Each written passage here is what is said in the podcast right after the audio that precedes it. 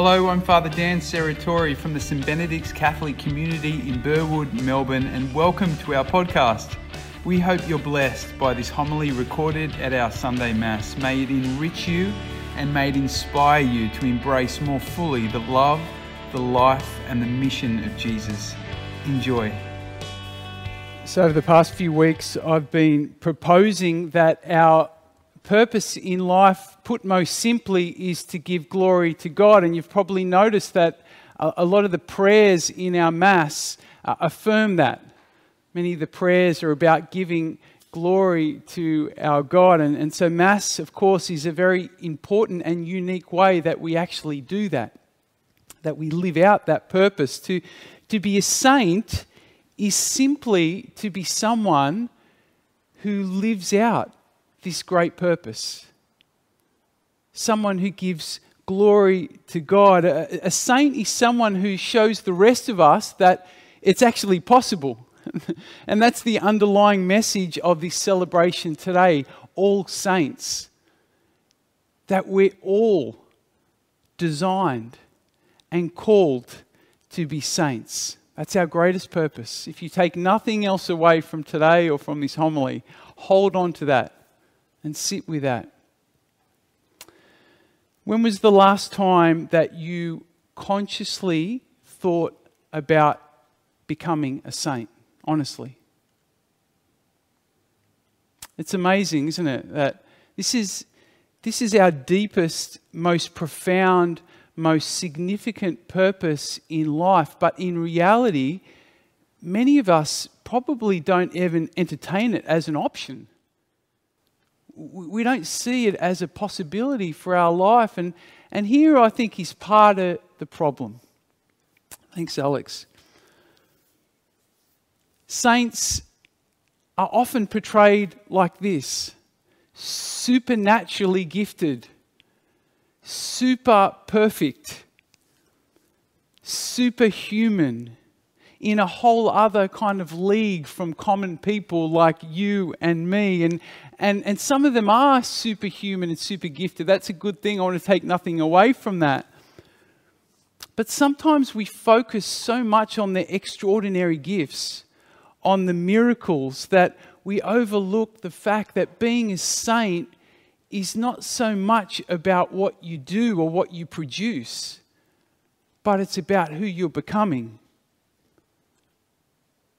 When we come face to face with God, that is all that we have to give to God who we've become. Everything that we've produced, everything that we've done will, will be left behind. So today I want to talk a little bit about what makes a saint a saint. And I hope that as I do that, it will dispel some of those ideas that, that kind of put sainthood out there somewhere. sainthood might be for Anne, it's not for me, you know, I'm not quite in that league.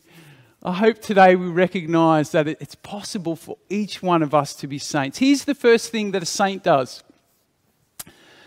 a saint personally accepts the forgiving love of God. You see, saints weren't always saints.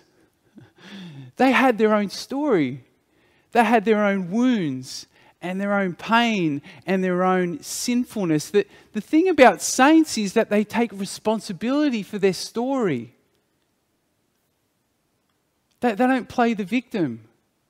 Saints don't blame others for their story. They don't hide their, their wounds under the rug. Saints don't try and justify their poor behavior, but, but they own it.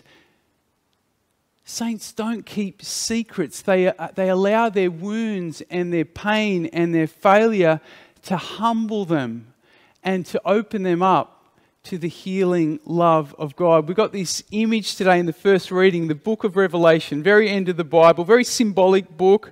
And um, it's an image of the, of the saints uh, before the throne of God. And the saints are holding these palms, which were a sign of victory. And, the victory that they're, they're recognizing, of course, is the victory uh, over death, the victory uh, of, of their wounds being transformed into life. Now, how is it that these saints had experienced this victory? Well, the elder goes on to say they were victorious. Their, their death had turned into life, their wounds had turned into life because they'd washed their robes white again in the blood of the Lamb. In other words, they'd received, the saints had received the forgiving, healing love of the cross. A saint is simply someone who has the love of God flowing through them, someone who is welcomed the love of the cross, not just once, but over and over again. In this day and age, we want everything now, don't we? Or yesterday. but the saints, they don't think this way. The saints are, are willing to be patient. The saints are willing to trust in the process of healing, that the process of salvation. That's why we keep coming back to the Eucharist, because we know that we always have more that needs to be healed, more that needs to be transformed by the blood of the Lamb. The second thing that saints do is that they embrace fully who God says they are. And of course, we touched on this last week. St. John says, Think of the love that the Father has lavished on us by letting us be called God's children. And that is what we are. That's what saints do. They think of the love. In fact, they think about it so much that, that this love uh, sort of finds its way deep into their, their souls. It, uh, as they ponder this love, as they wrestle with it, as they open their hearts to it, uh, they receive it so deeply that it, it, it becomes part of their identity. It, it, it brings them into a whole new reality. This love that they've received, it convinces them that the greatest value has been placed over their life the value of being a child of God. Sons and daughters sharing in the very life of God. For, for saints, this, this reality is more real than any other reality, any other circumstance that they experience in their life. The reality of being a son or a daughter of God. The third thing that the saints do is that they put first things first. You see, because they know who they are, they know what their life is about doing the will of God. And this is where the Beatitudes are so important. You see, the Beatitudes help us to realize that doing God's will is first and foremost, it's an attitude of the heart. It's not so much about what we produce, it's about adopting the attitudes of Jesus. Jesus is saying today when, when you make these attitudes your highest value, then you will be truly happy. And, and happy is not a great translation here. A better word is blessed. Jesus is saying, Blessed are you when you recognize your profound need for God. Blessed are you when you are tender hearted and forgiving towards others. Blessed are you when you recognize that everyone else is as special and as important as you are.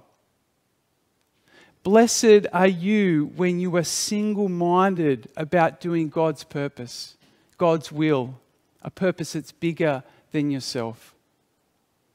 Blessed are you when you let go of your concern of how you look in the eyes of others. When you let go of your attachment to power and to pleasure and to worldly comfort. Then you will experience the blessedness of the saints, the, the, the kind of experience that can only come from being in union with God. That's the message of the Beatitudes. You see, living out your deepest purpose, being a saint, is not beyond your grasp because it's not about being special. It's not about being perfect. In many ways, it, it happens in the, in the ordinary, in the everyday. I can think of some people in our community here at St. Benedict's. They're, they're not extraordinarily gifted, but they have this deep openness to God. And in, the, in everyday uh, simple, ordinary ways, they, they, they live out this beautiful generosity towards others. They have this great care for others. Are they perfect? No. Uh, do they have issues that they're struggling with in life? Yes. Are they saints? Probably. Do they realize it? Of course not. Because that's what saints do. That's when you know it's a saint, they don't realize it. I'm sure there are plenty of living saints among us, and many of them, of course, are out of the spotlight. We, we would never know. But, but why aren't there more? Why aren't there more saints among us today? Well, there's one key attitude that, that I wanted to just mention briefly today this attitude seems to be a real stumbling block on, on our path towards sainthood. The attitude goes something like this I can do it on my own. See, the word we would use to talk about this phenomenon this approach to life uh, would be individualism. It's, it's that tendency to, to go alone, to trust in our own instinct in our own wisdom. That was certainly my experience for the first 25 years of my life. I grew up with quite a solid faith, but it was very personal. I didn't, uh, I was never part of a youth group. I, I, I didn't uh, commit to any faith community. I, I kind of, you know, I just sort of connected in uh, wherever and whenever it was convenient for me. I, I navigated my own path. It wasn't until I made a decision to really invest in a community, to commit to that community, to, uh, to go outside of my comfort zone, that I really started to experience God's transforming work in my life. You see, God flows through relationship. That's, that's who God is. And, and God has always operated through some kind of community. St. Paul says that the church is not a building, but it's a body. Christ is the head, and we are the parts. And, the only way that we can realize our purpose is to uh, live out our faith uh, with one another as parts in relationship with one another, depending on one another. That's when the body can be a body.